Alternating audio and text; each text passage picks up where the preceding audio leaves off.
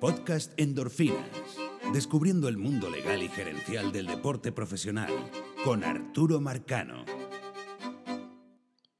Si hay un tema que levanta polémica, confusión eh, y, todo tipo de, de reacciones, es el caso de los contratos garantizados en las grandes ligas. Y tenemos dos casos recientes Alex Rodríguez, Prince Fielder, y de hecho podríamos luego ah, eh, incluir un par de ejemplos adicionales. El, programa de endorfinas en el día de hoy está cargado de ejemplos. A veces, a veces nos vamos por la parte teórica y tratamos también de acompañarla con, algunos casos. El de, hoy, el de hoy tiene muchísimos casos. Yo creo que es la, mejor manera de explicar este punto. Y vamos a tratar de, de nuevo, como todas las metas de, todos estos programas, hacerlo lo más corto posible. Así que vamos, vamos directo al grano. Eh, en las grandes ligas los contratos son garantizados.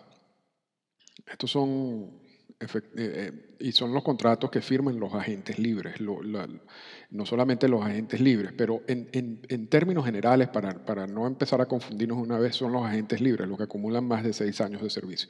Esos jugadores, cuando firman un contrato, el contrato dice que el contrato es garantizado. O sea, que el equipo tiene que pagar esos sueldos independientemente de lo que pase. ¿Ok? Y tiene cierta lógica. Y, si nos vamos a los orígenes, quizás el primer contrato garantizado fue el de Catchfish Hunter. Porque antes de eso no, no había necesidad de garantizar ningún tipo de contrato. Y luego, cuando ya se incorpora la figura de agente libre en el convenio laboral en 1976, luego de la decisión de Messerschmitt y McNally de Peter Seitz en diciembre de 1975. Entonces, se incorpora no solamente la figura en el convenio laboral, sino también se incorpora dentro de los contratos una estipulación que dice que los contratos son garantizados. Eh, esto no, es así en todas las ligas, vamos a, compararlo con la NFL, por ejemplo. A veces uno lee en la NFL, cuando tú leas un contrato, por lo menos Miguel Cabrera firmó por 200 millones de dólares, esos 200 millones de dólares son garantizados. Eh, eh, o sea, e, ese dinero se lo tienen que pagar a, Miguel Cabrera. En la NFL, si uno lee a veces contratos que, que, dicen Tom Brady firmó por mil millones de dólares, de los cuales de los mil millones de dólares son 20 millones de dólares garantizados. Entonces, realmente no son mil millones de dólares, son 20 millones de dólares garantizados. Y luego tiene una cantidad de, de opciones el equipo tiene una cantidad de opciones que debe ejercer para pagarle ese resto de los, de los millones, eso de los mil millones que dice el contrato, yo estoy exagerando, pero, pero en la NFL lo que, lo que tienen que ver exactamente es la parte del contrato que es garantizada. ¿Y por qué es la diferencia? Entre muchas otras cosas, porque la NFL tiene topes salariales duros, es decir, los equipos no se pueden casi pasar de esos topes salariales. Entonces, si estás amarrado a un contrato de un jugador que no puede jugar por una lesión, por ejemplo, eh, no, puedes hacer ningún tipo de movimiento dentro de esa nómina. ¿no? Y, por eso le dan esa flexibilidad a los equipos de que si el jugador no está activo, lo puedan dejar libre y dejar de pagarle. Claro que eso se puede resolver a través de convenios laborales. Lo que pasa es que es un jamón para, los dueños de equipos de la NFL no hacerlo de esa manera. Pero la, historia en MLB es muy distinta. Y, desde el primer momento se incorporó una cláusula en los contratos donde se garantiza el contrato.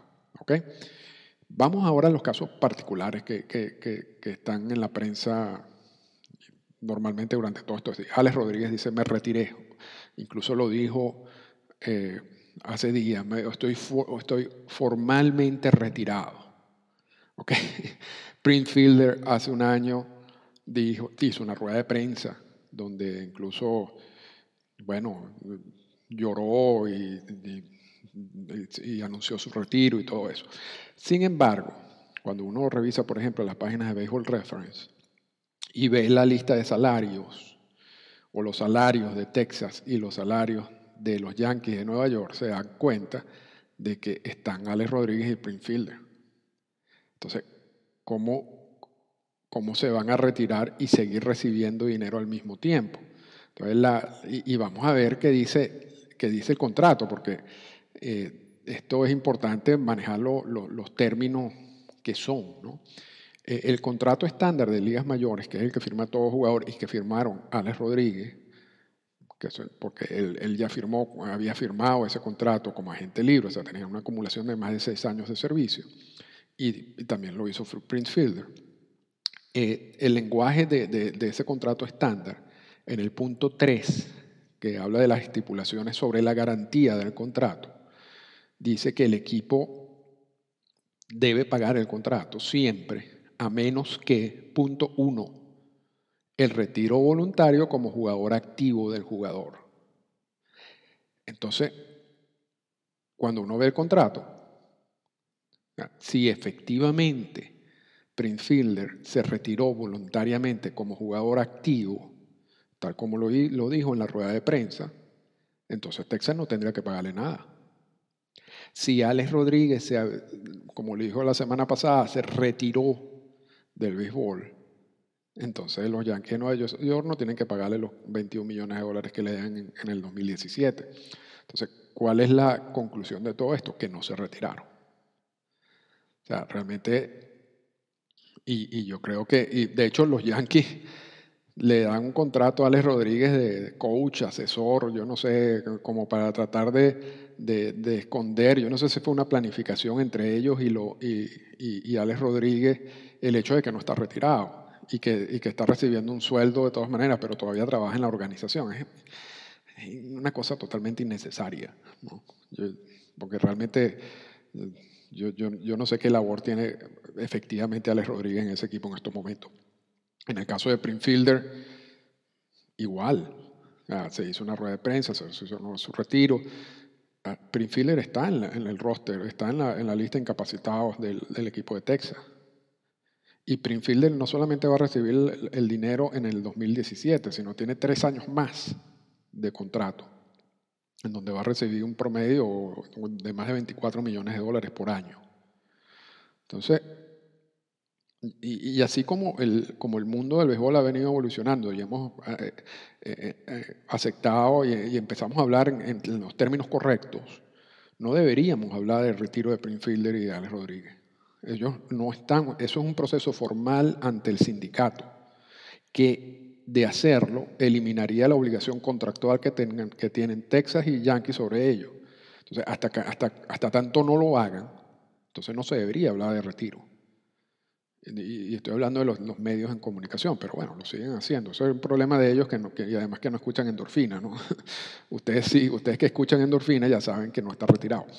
No, en, la historia de los contratos garantizados, el único caso eh, en, el cual un jugador se retira formalmente y abandona eh, unos salarios, que le, un dinero que le debía el equipo, que yo recuerdo, y yo he revisado para, para, este programa en particular, a ver si hay otros ejemplos y no los, no los consigo, es el de Jill Mech, un lanzador de los Reales de Kansas City. Pero ese, ese contrato, ese, ese caso es interesante porque la gente dice, bueno, Jill Mesh sí se retiró y sí abandonó los casi 12 millones de dólares que le debían los Reales de Kansas City. Pero cuando tú lees el caso de Jill Mesh, tiene, una, tiene un detallito. ¿no? Eh, Jill Mesh necesitaba una operación. ¿Ok?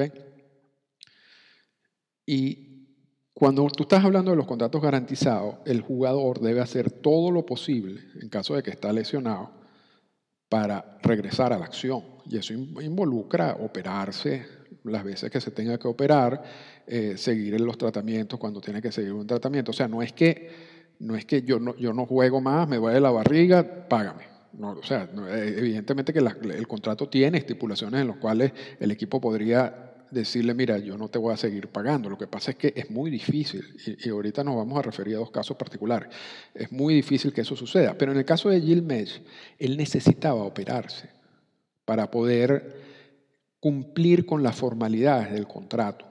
¿okay? Él decidió no operarse, porque él dijo, bueno, yo no voy a seguir operándome el brazo, ya, ya se acabó no me opero más. El precio de no operarme más es que me tengo que retirar.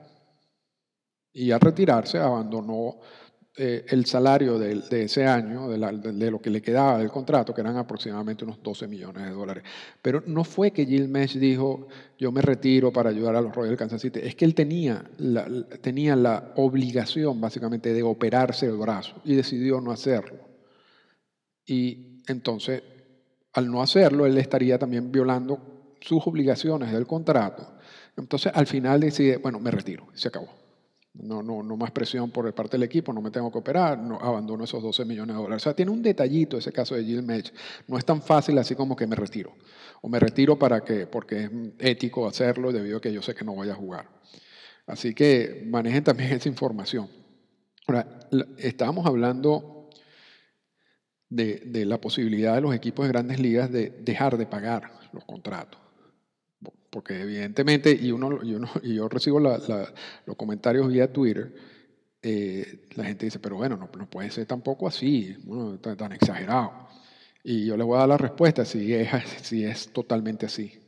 E, es decir, son muy pocos los casos en los cuales un equipo se puede liberar de la obligación del pago de estos contratos garantizados.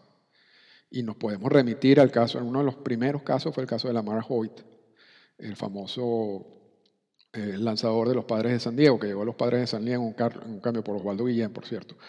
Y Lamar Hoyt fue capturado traficando drogas. Entre la frontera de, de México y los Estados Unidos. El equipo de San Diego le anuló el contrato diciendo que violaba una de las estipulaciones del contrato. Es decir, que la estipulación es que tiene que actuar de una manera, te tiene que comportarse de una manera ética, siguiendo las buenas costumbres, etcétera, etcétera. Ese caso fue arbitraje y el árbitro dijo, no, señores, ustedes no pueden anular el contrato por eso. Es el primer caso en el cual un equipo trata de anular un contrato garantizado y se, y se lleva un golpe. Eh, y así han pasado dos o tres casos adicionales. Hay dos casos particulares interesantes. Uno el de Sidney Ponson, el lanzador de los Orioles de Baltimore, eh, en el cual también los Orioles, luego de que Ponson había pasado por una serie de problemas, de distintos problemas fuera del terreno de juego, pero además de eso se presentaba al, al terreno en una condición física mala, o sea, totalmente fuera de forma. Baltimore trató de anular ese contrato eh, llegó a un proceso de arbitraje. En el interín, mientras se resolvía el proceso de arbitraje, llegaron a un acuerdo y, pagaron el equipo de Baltimore una parte de su contrato y, y, después dejaron libre al, jugador. Eh, no, tenemos una decisión firme en ese caso, pero eh, hubo presión. O sea, en este caso Baltimore se puede decir que fue una victoria parcial, pues se liberó del contrato, no pagó la totalidad del contrato y la MLB, el sindicato apoyó la decisión de Baltimore. Normalmente el sindicato protege a los jugadores. El único caso en el cual un jugador, un equipo pudo zafarse de un contrato garantizado es el de Chon Chacón. Chon Chacón, cuando estaba con los Astros de Houston, eh, tuvo un encontronazo con Ed Wave, el gerente general del equipo en ese momento, que terminó en que Chacón le cayó a golpes a Wave en el crujado del equipo. Eh, a Chacón lo, lo suspenden en principio, luego Houston decide anularle el contrato, lo que quedaba de contrato. Eh, fue un arbitraje, llegó hasta, hasta la... Imagínense, imagínense que el sindicato en ese caso todavía estaba protegiendo a Chacón hizo que el caso fuera arbitraje. Y el árbitro le dijo, en este caso, Houston tiene todas las, posibilidades de anular este contrato. Y así sucedió. O sea, es el único caso de anulación de contrato. Eh, por eso es que es muy, una vez que se firman estos contratos garantizados, muy difícil que los equipos se zafen de él. Eh, por eso es que eso es una decisión gerencial que involucra un estudio bien detallado del, tipo de riesgo que se están tomando. Es por eso que recientemente estamos viendo que esos contratos de jugadores que ya tienen más de 30, 32 años eh, y que están pidiendo 5 o 6 años de contrato, los equipos dicen no. No tanto porque también hay un declive de la, y, empieza a, bajar el, rendimiento de los jugadores a partir de esa edad, eso está demostrado, sino también que sube exponencialmente el riesgo de esos contratos. y, como no está, estamos hablando de cantidad de dinero muy importante en estos momentos, yo creo que hay muchas gerencias que ya le tienen miedo a eso. Yo creo que eso es en parte por, por, estas estipulaciones de los contratos garantizados. Eh, hay, hay, hay, dos casos adicionales que quiero tocar que, que también son interesantes. Una, de las maneras en que los equipos se protegen de estos contratos garantizados es a través de los seguros. ¿okay? Eso pasa sobre todo con los lanzadores. Eh, un, equipo firma un lanzador que tiene una probabilidad mayor de, lesionarse que un jugador de posición y lo firma por una cantidad de dinero y puede asegurar ese contrato. Es decir, si el jugador se lesiona durante, durante el término del contrato y no puede volver a lanzar, entonces el equipo recupera esos salarios que tiene que pagar de todas maneras, pero recupera eh, ese, esos pagos a través del seguro. ¿okay? Lo que pasa es que la prima del seguro y estos seguros son extremadamente costosos. Entonces, también esto es otra decisión gerencial de decidir si aseguramos el contrato o no aseguramos el contrato. Y estos seguros solo se activan si el jugador, uno, se lesiona y dos, no puede volver a lanzar, de acuerdo con análisis médico. No es que te dio un dolor de camisa, de, de barriga y entonces y, el equipo dice, bueno, no puedo volver a lanzar, págame a mí el, seguro. No, o sea, es evidente que la compañía de seguros va, va, a hacer un análisis médico a estos jugadores para determinar que efectivamente no pueden volver a lanzar. Y eso, en el caso de Alex Rodríguez, eh, cuando estaba con todo este problema antes de biogénesis y durante biogénesis, que muchos decían, bueno, pero él tiene un problema en la cadera, quizás la mejor, la, la mejor manera que tienen los Yankees, que, que, tenían asegurado el contrato, por cierto, eh, es, eh, es, cobrar, es decirle a Alex Rodríguez que se retire debido al problema de la cadera, y entonces así ellos pueden recuperar el contrato a través del seguro. Y, y la verdad que, bueno, la gente que conocía el tema, que no, es, no son muchos, pero que, que, que, sí sacaron un par de columnas que, pude leer, decían, esto no es tan fácil así. No es, que, no es que si le duele la cadera o si se puede duele la cadera, entonces se puede retirar y, los Yankees cobran su seguro. la compañía de seguro tiene que determinar si Alex Rodríguez de verdad puede seguir jugando o no puede seguir jugando. Y sí podía seguir jugando. De hecho, jugó después de, de, de todas esas teorías que circularon en ese momento. Entonces, repito, los equipos pueden asegurar esos contratos, pero es muy caro, es muy costoso. Entonces, toman el riesgo. Entonces, la otra manera de reducir el riesgo, repito, es, bueno, ser más eh, cerebral a la hora de firmar estos contratos a largo plazo. Y es lo que está sucediendo, yo creo, recientemente lo, estamos viendo sobre todo con jugadores de más, de más de 30, 32 años, en donde, repito, el riesgo sube. Entonces hay mucha más eh, cautela a la hora de firmarlo. Hay dos casos con el cual cerramos el endorfinas de hoy interesantes de estos contratos, y es el de Jordano Ventura y de José Fernández. Eh, José Fernández no estaba todavía en los años de control, o sea, no, no, no, tenía, no había cumplido los, los seis años de, de, servicio en las grandes ligas, ¿no? y eso es lo que yo llamo años de control. Y, ya habíamos hablado de años de control en otro endorfina y vamos a hablarlo en el futuro, pero bueno, eh, esos son los años en los cuales el equipo tiene pleno control sobre el jugador. En esos años de control los, jugadores tienen dos posibilidades. Uno, no firman contrato, o sea, no, no, dejen, no dejan que el, equipo compre los años de control, que es el caso de Jordano Ventura. Y otro es que los jugadores van año tras año y luego... Eh, al, sexto año de servicio se declaran agente libre. Ese sistema de ir año tras año eh, es el que prefieren algunos agentes como Scott Bora, porque dicen que cuando un, un equipo le compra los años de control, normalmente está pagando muy por debajo del, del precio que estos jugadores tienen en el mercado. Y normalmente eso incluye que el jugador tiene que darle dos años de agencia libre, o sea, lo que eh, no solamente son los, años de control, sino dos años adicionales en los cuales el jugador debería ya estar, debería ser ya agente libre en el mercado, eh, como para compensar, ¿no? O sea, yo te voy a pagar, te voy a garantizar un dinero ahorita, pero a cambio tú me vas a dar dos años de, tus dos primeros años de agente libre. Y así mi relación contigo es más larga eh, y el equipo sale beneficiado porque, porque va a gastar menos, ¿no? Eh, eh, eh, es una medida de ahorro, si se quiere.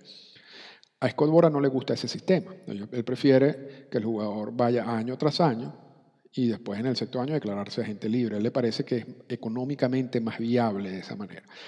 Y vamos a explicar estos conceptos luego, solamente le estoy haciendo esta pequeña introducción para, para que entiendan el caso de José Fernández y Jordano Ventura.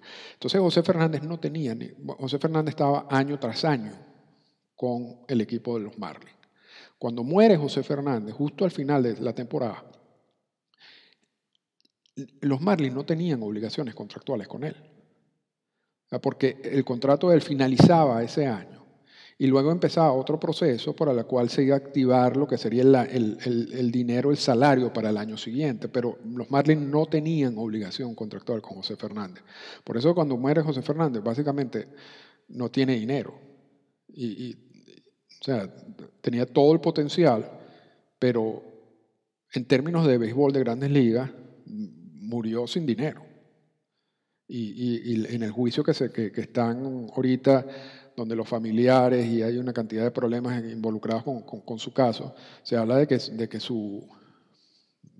O sea, de, que el monto que dejó José Fernández estaba entre 2 y 3 millones de dólares, que, repito, en términos de grandes ligas no es nada.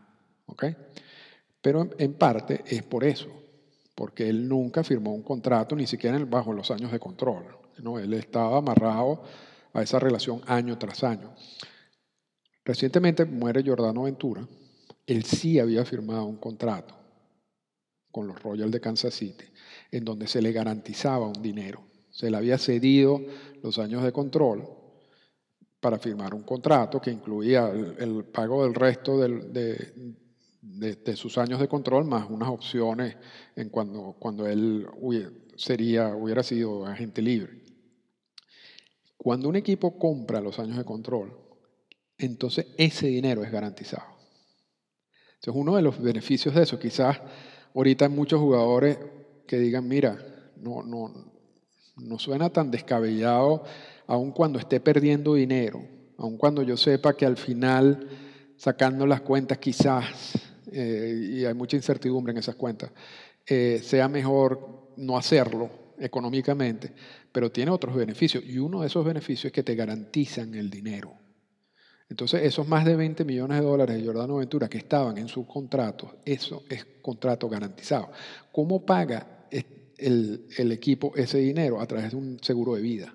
Y el seguro de vida es parte del contrato, es una estipulación anexa, es una, estipulación que está incluida dentro del contrato estándar de, ligas menores, en, donde el equipo asume una póliza de seguro, de seguro de vida en nombre del jugador en caso de que de que él muera y entonces a través del seguro pagar esas obligaciones contractuales. No es el pago de todas las obligaciones contractuales, tiene algunos límites y el mismo contrato lo dice. Eh, y, también, por ejemplo, en el caso de Venturas, eh, estaba el seguro no iba a pagar si, por ejemplo, habían sustancias como alcohol en la sangre a la hora del accidente, lo que implicaba que fue culpa también de él eh, el accidente. En esos casos el el seguro no pagaría. Y no, no sabemos todavía cuál es el informe médico específico sobre Jordano Ventura. Pero lo que yo quiero decir es que cuando, los equipos compran los años de control, repito, el, contrato es garantizado y los equipos tienen que pagar eso incluso, en, caso de la muerte a través de, los seguros de vida, que ese seguro sí es obligatorio en todos los contratos. Es a diferencia del seguro de lesión. Seguro de lesión es a potestad de los equipos y deciden si hacerlo o no de acuerdo a, las cuentas que ellos sacan. El seguro de vida es obligatorio, eso está incluido en todos los contratos, ¿ok? Porque es un seguro mucho menos costoso, ¿ok? Eh, y el seguro va a pagar una gran parte de ese contrato. Por eso cuando ustedes van ahorita al Baseball Reference y revisan la nómina de los Marlins del 2017, no está José Fernández. Si revisan la nómina de Kansas City del 2017, está Jordano Ventura. Entonces, yo, sé que no, no, parece lógico y a veces muchas de estas discusiones eh, terminan en no me parece, yo no creo, eh, etcétera, pero eso es lo que existe. Eso es lo que dicen los contratos. Eso es lo que dicen las estipulaciones de los contratos y yo creo que, y, así como cuando, cuando decía lo del término de retiro, que uno no debe usar el término de retiro en el caso de Springfield y en el caso de Alex Rodríguez, porque ellos no están retirados oficialmente. Yo creo que eventualmente debemos también entender las características de estos contratos, cuáles son las estipulaciones de estos contratos, para verdaderamente poder hacer un análisis certero y concreto del mundo de las grandes ligas. Podcast Endorfinas, descubriendo el mundo legal y gerencial del deporte profesional, con Arturo Marcano.